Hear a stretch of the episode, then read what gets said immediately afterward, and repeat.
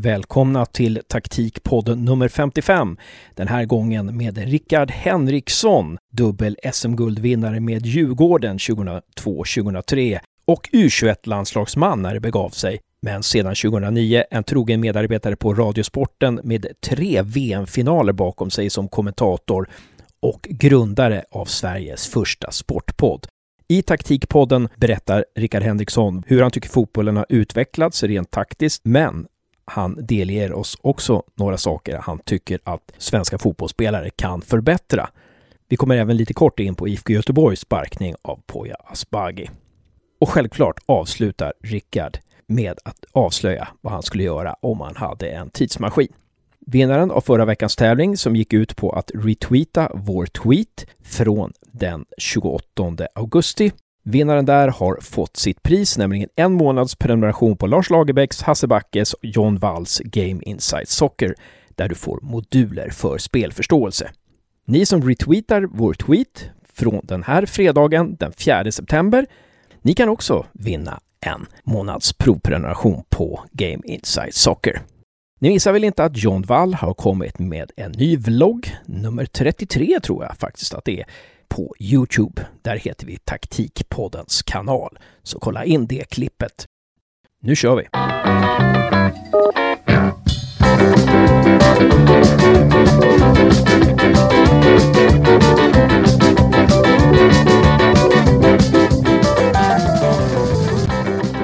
Välkommen till Taktikpodden, Rickard Henriksson. Stort tack! En stor ära för oss. Alltså, du har ju så mycket eh, som man hade velat vara med på och velat göra själv. Alltså, du har vunnit SM-guld med Djurgården 2002. Du har varit med i U21-landslaget. Du avslutade din fotbollskarriär i BP 2009. Numera är du producent, reporter, krönikör och kommentator på Radiosporten. Du var initiativtagare till Sveriges första sportpodd 2009, tror jag att det var. Fotbollsarena Radiosporten, som har somnat in nu för några månader sedan. Och sen så lite trivia också. Du var med i den spännande avslutande omgången av Allsvenskan 2007, där BP spelade bort din moderklubb Djurgården från guldet. Vad säger du om den presentationen? Någonting du vill lägga till, dra ifrån, rätta? Härligt mycket smicker där. Ehm, jag lägger kaxigt till att jag även var med och vann guldet 2003. Jaha, okej. Okay. Det var det alltså. Det var ju det var inte dåligt alltså. Det ska inte eh, förringas, absolut inte. Nej. Det måste, du måste ju ha, om man räknar på de säsonger du var i elit, spelade elitfotboll, så måste du ha otroligt bra utdelning i guld gentemot andra spelare. Ja, jag skulle vilja säga att jag är väldigt mycket antingen eller. Eh, lite i korthet så, jag var bara 17 när jag debuterade i Djurgården 1999. Då åkte vi ur eh, allsvenskan. Kom nog till och med sist. Eh, året efter då, när jag var lite mer ordinarie, då vann vi superettan. Sen kom vi tvåa eh, 2001. Vann alltså 2002, 2003. Eh, sen kanske några mittenplaceringar med BP, men jag har varit, eh, eh varit en kort session i Danmark i AGF Århus och kom vi sist och åkte ur serien. Sen var jag i BP där jag två gånger, tillbaka till BP där jag två gånger var med att om inte vinna så i alla fall gå upp ur superettan. En gång dessutom åka ur allsvenskan. eh, så att, eh, varit med om både liksom, stora framgångar och besvikelser. Men jag brukar faktiskt, om jag ska avsluta det här otroligt självhyllade skrytet, så brukar jag ofta eh, skryta med att eh, jag var en del av Djurgårdens säsong där 2002 då vi vann allsvenskan och vann kuppen, alltså tog dubbeln där. Eh, vilket man får säga är den bästa säsong som Djurgården någonsin har gjort. Och dessutom så avslutade min karriär, som du sa, 2009 i BP och då tror jag att vi slutade på nionde plats, eller kanske tionde plats i Allsvenskan, någonting sånt där. Vilket i alla fall är det bästa som BP någonsin har gjort, alltså högst upp i seriesystemet någonsin. Så de två föreningar som jag verkligen känner att jag liksom är eh, en stor del av, där har jag också då varit med, kanske inte huvudrollen, men ändå med liksom om den bästa säsongen genom alla tiderna. Och det är ju en härlig merit att ha. Suveränt. suveränt. Och, eh, vi kommer, jag har massor med frågor till dig, Rickard. Men innan vi återvänder till dig, så välkommen Josef, nere från Växjö. Tack så mycket. Jag förväntar mig en minst lika storstilad beskrivning som Rickard fick. precis, precis. Och den kommer efter sändningen. Eh, men du pluggar... Ja, det är väl det som händer just nu. Så ja. att, eh, läsa ekonomistyrning och juridik i nuläget. Eh, välkommen Josef. Eh, vi går vidare. Vi fortsätter med dig Rickard. Och, eh, alltså, jag lyssnade på eh, när du blev intervjuad i Toto Balutto, eh, var med i samtalet där precis innan Allsvenskan skulle starta i år, jag tror i början av juni någon gång. Och då så, då så sa du eh, att Allsvenskan såg annorlunda ut för 11 år sedan, eh, när du la av då. På vilket sätt var Allsvenskan annorlunda för 11 år sedan? Det skulle vara intressant liksom, att komma in på det. Ja, absolut. Och det finns ju jättemånga aspekter på det. Nu minns jag inte i vilket sammanhang jag sa det hos, eh, hos grabbarna där i Toto Balutto. Men, men om, med utgångspunkt liksom i, er, eh, i er fina podd och Taktikpodden så, så ser jag ju en enorm skillnad nu bara i underlaget av, av spelare. Alltså hur välutbildade spelare är nu. Det är definitivt en generation som kommer upp nu som är, som är skolade på ett helt annat sätt än vad det var för 11 år sedan när jag spelade där, inte minst då tack vare de, de verktyg som finns nu. Alltså nu får du upp lirare som, i alla fall om man har varit i eh, runt eh, akademistrukturer så är man van att från liksom 12-årsåldern minst eh, ha videoanalyser, ha sett sig själv eh, agera, att, att ha instruktioner utifrån det. Det är klart att det gör oerhört mycket med spelare. Och sen så kan jag ju, och här får jag ju gå från ögonvittnesskildring och att man pratar med folk, men, men, men den analysen tycker jag att man kan göra utifrån att det är ju, det är ju en helt annan utbildningsnivå och då menar jag ur ett väldigt brett perspektiv på tränarna och ledarna. Eh, där man även för 11 år sedan kunde tycka att, att vissa tränare, eh, det är klart att de hade koll på fotboll, men kanske inte var så välutbildade i allting vad ledarskap eh, är och innefattar. Där finns en helt annan proffsighet nu och en systematik med hur man, hur man jobbar. Och det tycker jag är bra.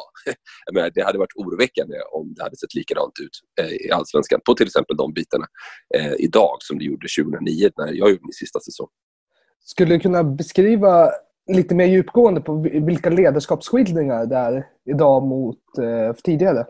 Mm, ja, en klockren som, som jag pratat om många gånger som jag upplevt själv på många sätt. Alltså, eh, det är ju till exempel hur man numera har ett ledarskap som är inriktat eh, på individens behov. Och med individen menar jag då eh, spelare och utifrån dess förutsättningar. Eh, och, och, där man ser att att eh, alla spelare är inte stöpta i samma form.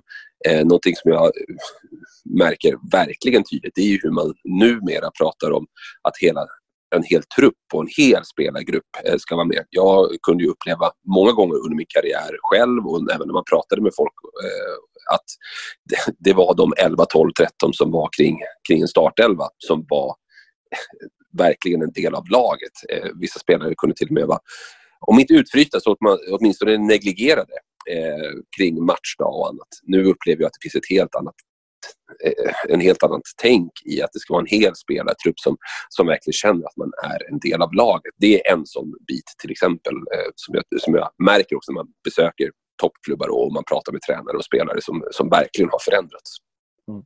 Mm. Tror, tror du att det här är en utveckling? Alltså att, det är så här, men, liksom, att man tänker darwinistiskt, att det här är en utveckling där det kommer bara gå framåt? Eller tror du att det är liksom lite a sign of the times. Att på den tiden, i slutet på 90-talet, början på 00-talet, då, då, tyckte man att det här var en bra ledarstil.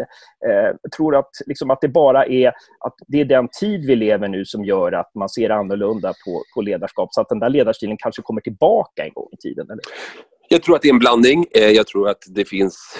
Eh, du, behöver, du kan gå utanför fotbollen eh, också och se. Och, och det ju, ger ju liksom stärker ju tesen att, att det är någonting som, som, som har moderniserats och som är mer 20-talets ledarskap eller chefskap då, om man ska prata om andra delar i samhället. Just att, att de mjuka värdena finns där också. Men, men sen om man ska ta den mer cyniska delen av den, alltså fotbollen är ju extremt konkurrensutsatt och så vidare. Och, eh, om, om, du ska se på spelare och individer så som handelsvaror som man ju också kan göra i liksom, fotbollens kretslopp och, och ur en en svensk elitklubb ska fungera så, så är det ju bortkastat att få upp en 18-19-årig talang ur de egna leden och sen så hoppas på att den ska slå sig in i, i en startelva och bli framgångsrik. Men gör den inte det så kan man strunta lite i det. Utan nu ser man ju det här som förstås en tränares, en tränares jobb är ju idag förstås lika mycket, eller är en tränarstab i alla fall, är ju lika mycket förstås att, att ta de här tre poängen och, och, och vinna serien eller sluta så bra som möjligt.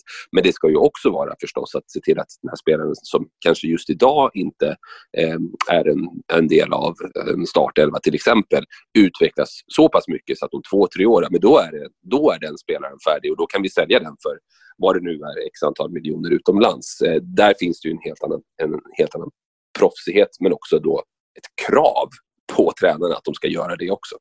Mm. Tränarna ska vara lite mer, ha lite fler roller. Liksom, ja, och det, det, tror jag alla kan skriva under på. Eh, särskilt då de tränare som har varit med ett, ett längre tag. Det, det, är ju diskussioner som, och samtal som, som jag har haft med tränare som säger att det innefattar så mycket mer att vara tränare idag än vad det gjorde för, för tio år sedan. Och återigen, det, det är väldigt sunt och så kommer vi säga om tio år också förstås. Mm det här med, du säger att spelare är mer välutbildade. Kan man se det på planen också? Alltså hur de agerar på planen. När du ser spelare idag så, där, att, så kan du... Ja, kan man ta något exempel där när du ser fotboll idag att tänka att fasen vad de där, de där kan mycket nu. Liksom, behärskar det och det. Det kunde vi inte på min tid. Eller Oj, vad så filig man känner sig när någon säger på min tid och så vidare. Men det är ju så, det får jag bara acceptera.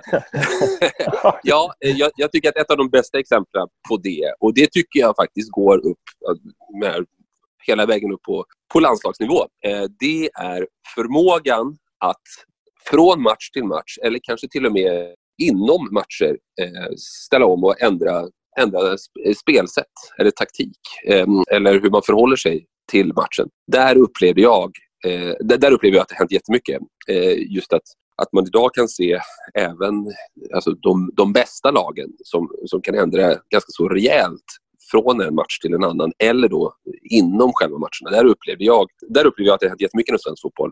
Eh, där det tidigare var väldigt statiskt. Jag var ju själv en del av eh, som vi var inne på här, det framgångsrika Djurgårdslaget i början av 2000-talet. Det har skrivits och snackats jättemycket om den här manualen eh, som fanns då. Det var ju nästan, det var ju nästan dogmatiskt. Liksom, att vi ska alltid spela på det här sättet. Det spelar ingen roll vilka det är vi ställs mot. Det kan vara Motala i Svenska cupen eller det kan vara Juventus i kvalet till, till Champions League. Vi ska spela på exakt samma sätt. Vi anpassar oss inte efter motståndarna. Vi tror på vårt. Det är ju svårt att säga någonting annat än att det var väldigt framgångsrikt då. Eh, idag finns det ju ett helt annat ett helt annat tankesätt som går ut på att, att eh, man vill ju också ha spelare som kan, som kan axla olika roller och, eh, och som kan eh, ja, spela på olika platser förstås, men även då ta olika taktiska eh, direktiv. Där känns jag också väldigt inspirerad, tycker jag, på ett mycket bra sätt från eh, andra fotbollskulturer. Men om du tar den italienska till exempel, så har ju de, de har ju det i sig sedan 50-talet att även när det bästa laget som ligger, det är ju alltid Juventus nu för tiden, även när Juventus möter ett bottenlag så har de ju en stor del av sin taktik anpassad efter hur vi ska neutralisera motståndarna så mycket som möjligt. Jag kunde uppleva under min spelartid att, att det nästan sågs som ett, eh, ja, nästan som ett svaghetstecken om man började prata om att man skulle anpassa sig efter motståndarna. Ni känner igen klyschan, vi spelar vårt eget spel. Mm. Eh, och så vidare. Där, tycker jag att har, där upplever jag att det har hänt, hänt jättemycket. Jag tycker att Peter Gerhardssons ledarskap, om du tittar på hans landslag och det de gjorde i VM eh, förra sommaren, är ju ett superexempel på det. Hur man kan använda sig av, av olika spelare i olika roller och, och hur man i matcherna då kan anpassa sig efter, efter vad motståndarna gör. Det här gör ju det också, tycker jag, väldigt, väldigt intressant att följa om man, är, om man nu är inne på sånt. Just det här matchen i matchen mellan, mellan coacherna i de båda lagen. Där tycker jag att det har hänt jättemycket. Och för att göra detta så måste du ha välutbildade spelare förstås, som kan ta till sig eh, de här sakerna, som klarar av att träna på det och sen applicera det i match. Och där har det hänt väldigt mycket med svensk fotboll. Jag kan tänka mig att det var många tränare som för 10-15 år sedan kanske funderade på detta och ville göra det. Eh, men du måste ju också känna dina spelare. Går det att genomföra? Här tror jag också förstås att jag var inne på tidigare, sådana saker som eh, hjälp med analys eh, inte minst då förstås alltså video och data och kunna titta på saker har ju säkert hjälpt till väldigt mycket. För jag tror att det var mycket svårare för, för tränarna att, att även på seniornivå utbilda spelare och lära dem visa situationer. Eh, väldigt intressant. Om vi ska gå till det här med, med försvarsspel. Alltså du var ju försvarsspelare. Kan, kan man, när man pratar om just försvarsspelet, hur, hur har det förändrats? Ja, det är inga nyheter för er eller såklart eh, de som lyssnar är ju ja, men det, som är, det som är fotbollens försvarsspel idag. Alltså det kollektiva, hitta en, en, snabb, snabb bollvinst, helst så snabbt som möjligt. Eh, de välkända ytorna där man, där man gärna vill vinna tillbaka bollen för att snabbt kunna ställa om och anfalla. Det är liksom i det kollektiva. Eh, sen tycker jag väl, om jag ska dra väldigt, väldigt mycket över en kam, att, att jag kan uppleva att idag kan du ha försvarsspelet pågår över, över hela planen. Så här ska jag säga. Forwards har blivit mycket, mycket bättre i sitt individuella försvarsspel. Stor skillnad däremellan. Det är inte så konstigt med de krav som ställs idag på, på var man ska vinna bollen och så vidare. Eh, jag tror ingen pratade om för, jag hörde i alla fall inte, varken inom fotbollen eller i media, så mycket för 10-15 år sedan om spelare i eh, liksom, offensiva positioner, hur bra de var i sitt försvarsspel, som man gör idag med allsköns spelare. Titta på Liverpool till exempel.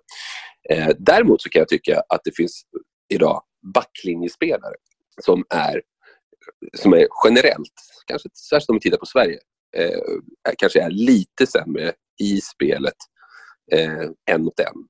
Eh, och man på man, vilket jag tycker också att om man ska om jag ska göra det enkelt för mig här så kan jag ta ett exempel som AIK som helt plötsligt väljer att spela eh, som de har gjort här eh, under våren. Eh, och, och, där blir det ganska tydligt att, eh, att man ser ju vissa spelare som förlorar då lite för många en mot en dueller och då blir man hårt straffade för det. Tror du att det beror på att försvarsspelarna idag är, alltså backlinjen om vi säger så, att, att, att det är så viktigt att de också kan ta fram bollen, att deras offensiva egenskaper värderas så högt att man glömmer bort den defensiva egenskapen. Ja, alltså det vore en enkel analys att göra det förstås.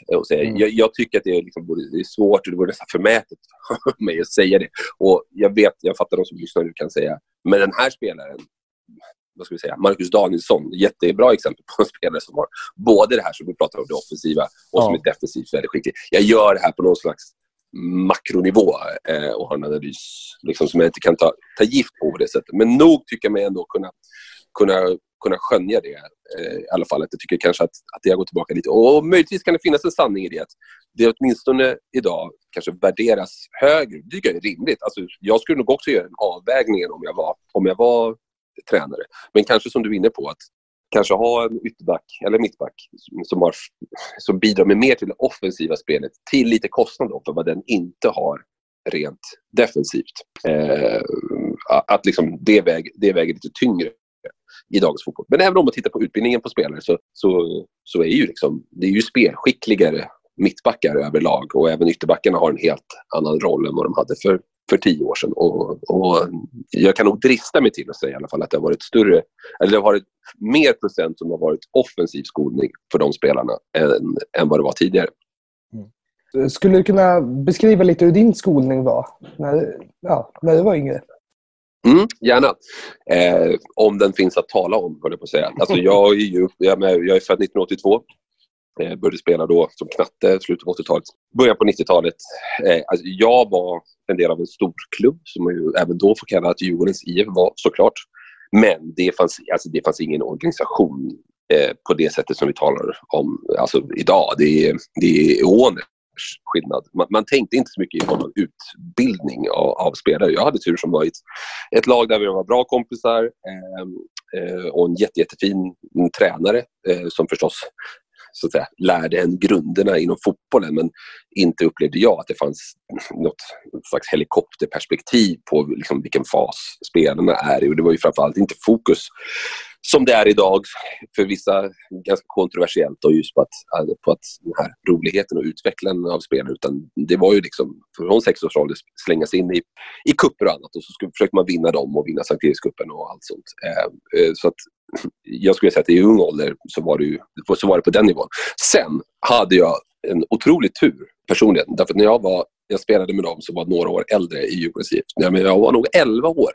Eh, då togs mitt pojklag över av Zoran Lukic som ju var en verkligen udda fågel då, inte bara i, inom min förening utan också inom svensk fotboll skulle jag vilja säga. Att, att han var ju han var ju extremt inriktad på spelförståelse och det taktiska. Eh, dels då alltså som lag, men även individuellt. Alltså hur ska du agera?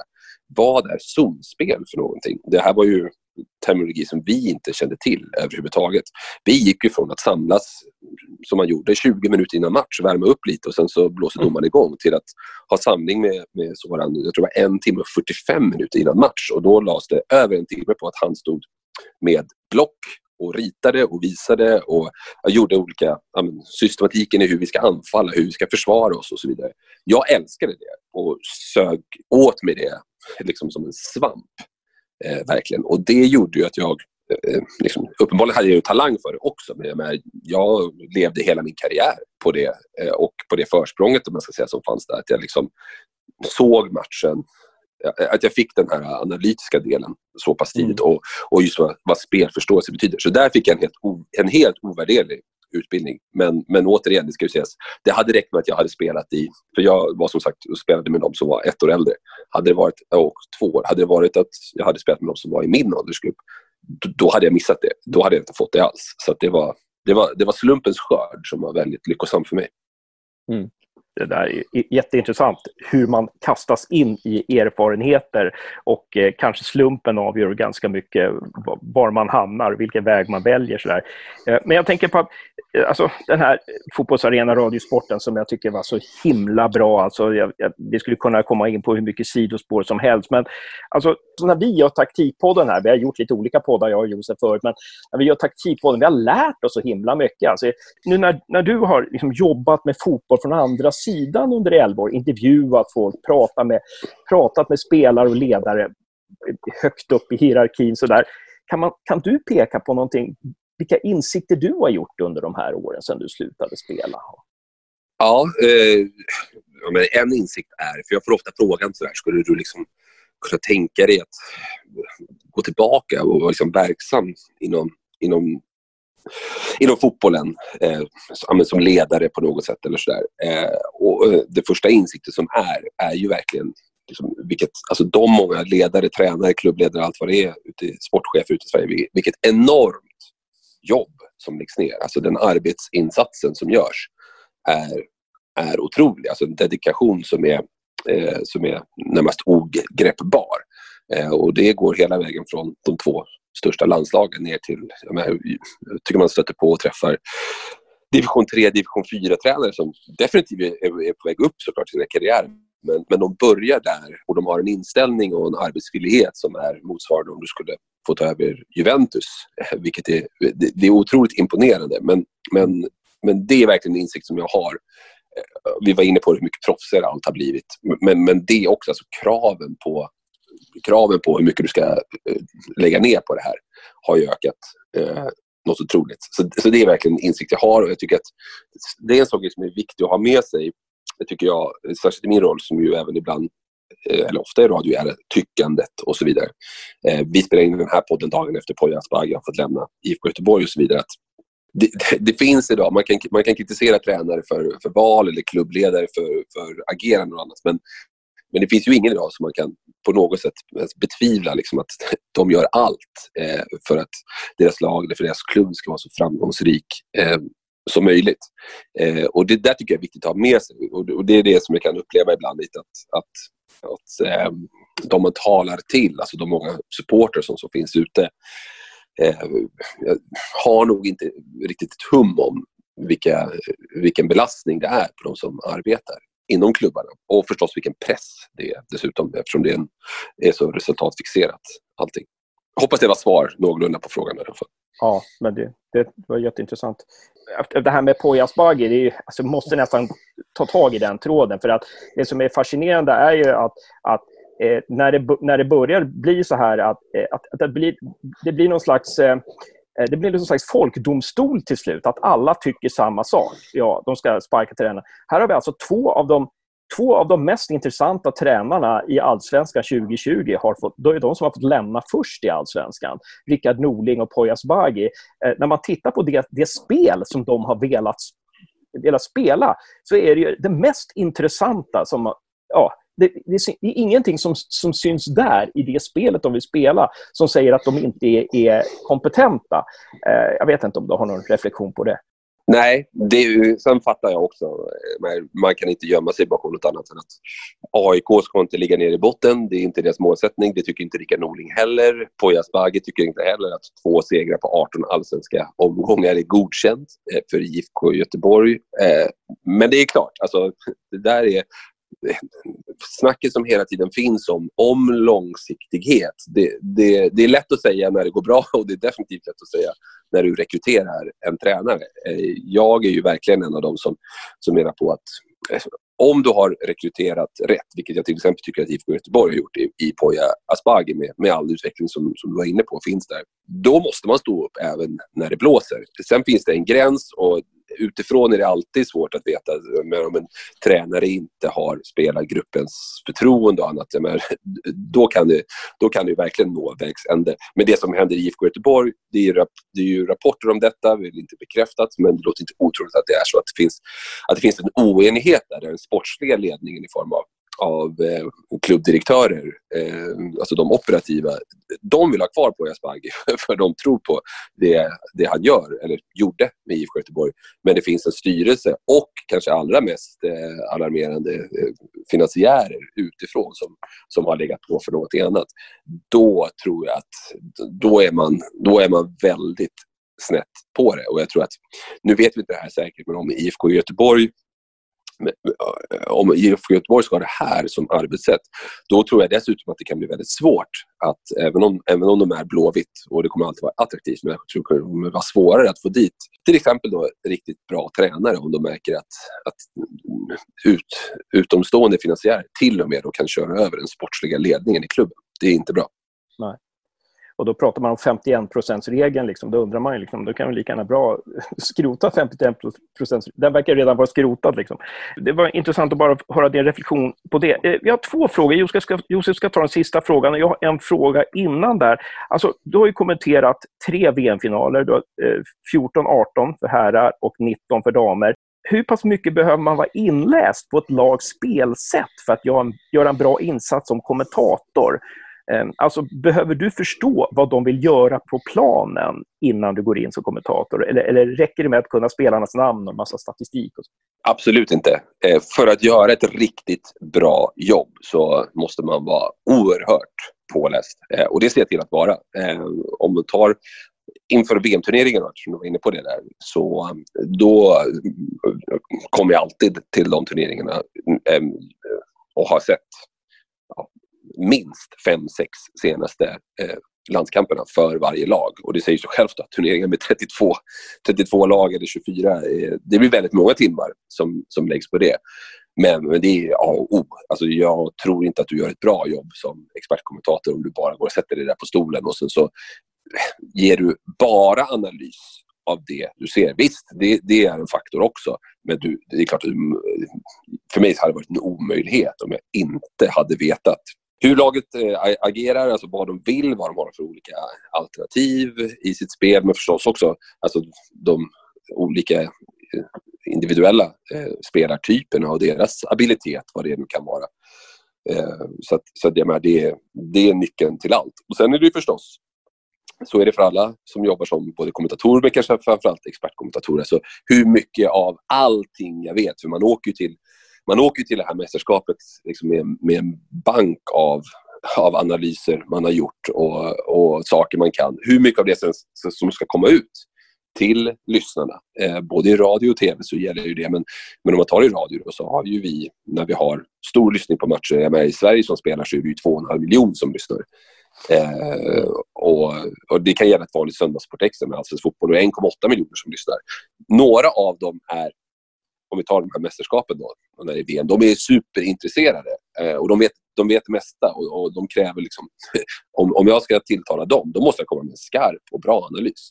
Men det finns också de som lyssnar som, som har radion på eh, lite sådär och tycker att det är spännande att höra hur det ska gå mellan, mellan eh, USA och England. Eh, men, men de är inte de är inte helt inne på... Jag kan inte börja snacka om periodisering och använda för mycket facktermer till exempel. För då, för då går det över huvudet av dem. Och det tycker ja. jag är den stora ut, utmaningen överlag. Mm. Liksom. Dels vara påläst och förstås att även höra så att man är det. Men det får inte bli nördigt.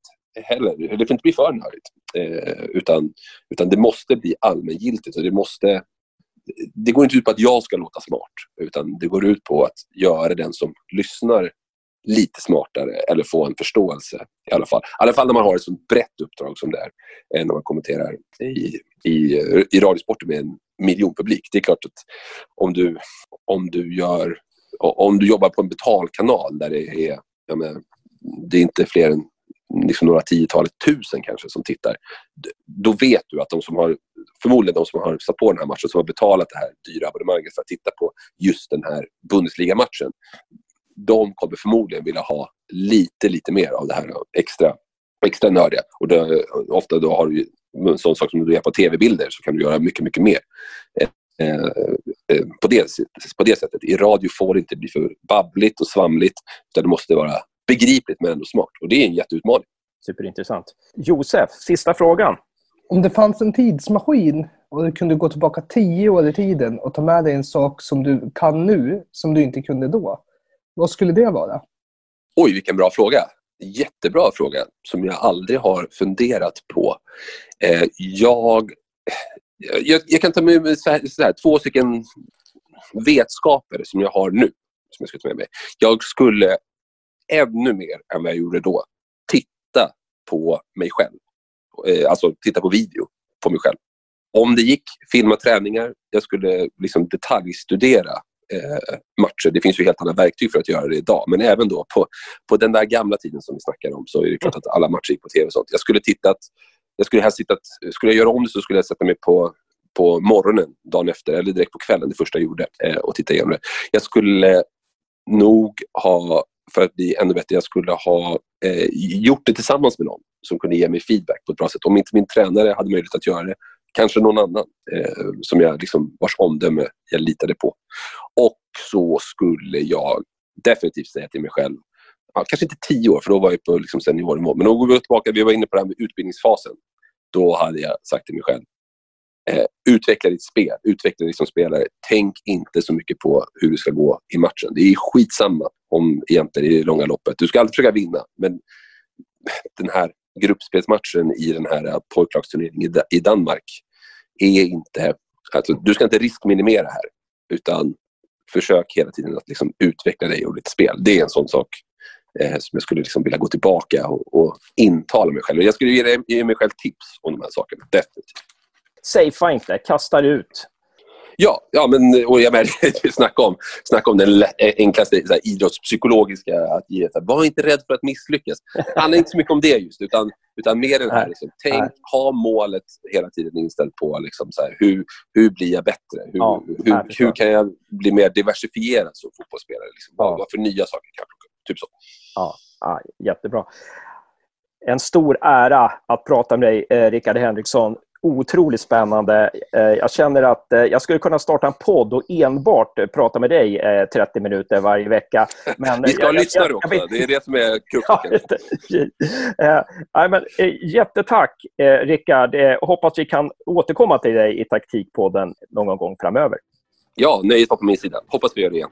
Och bra jobbat, Josef. Och tack så mycket, Rickard, och tack så mycket, Hasse. Thank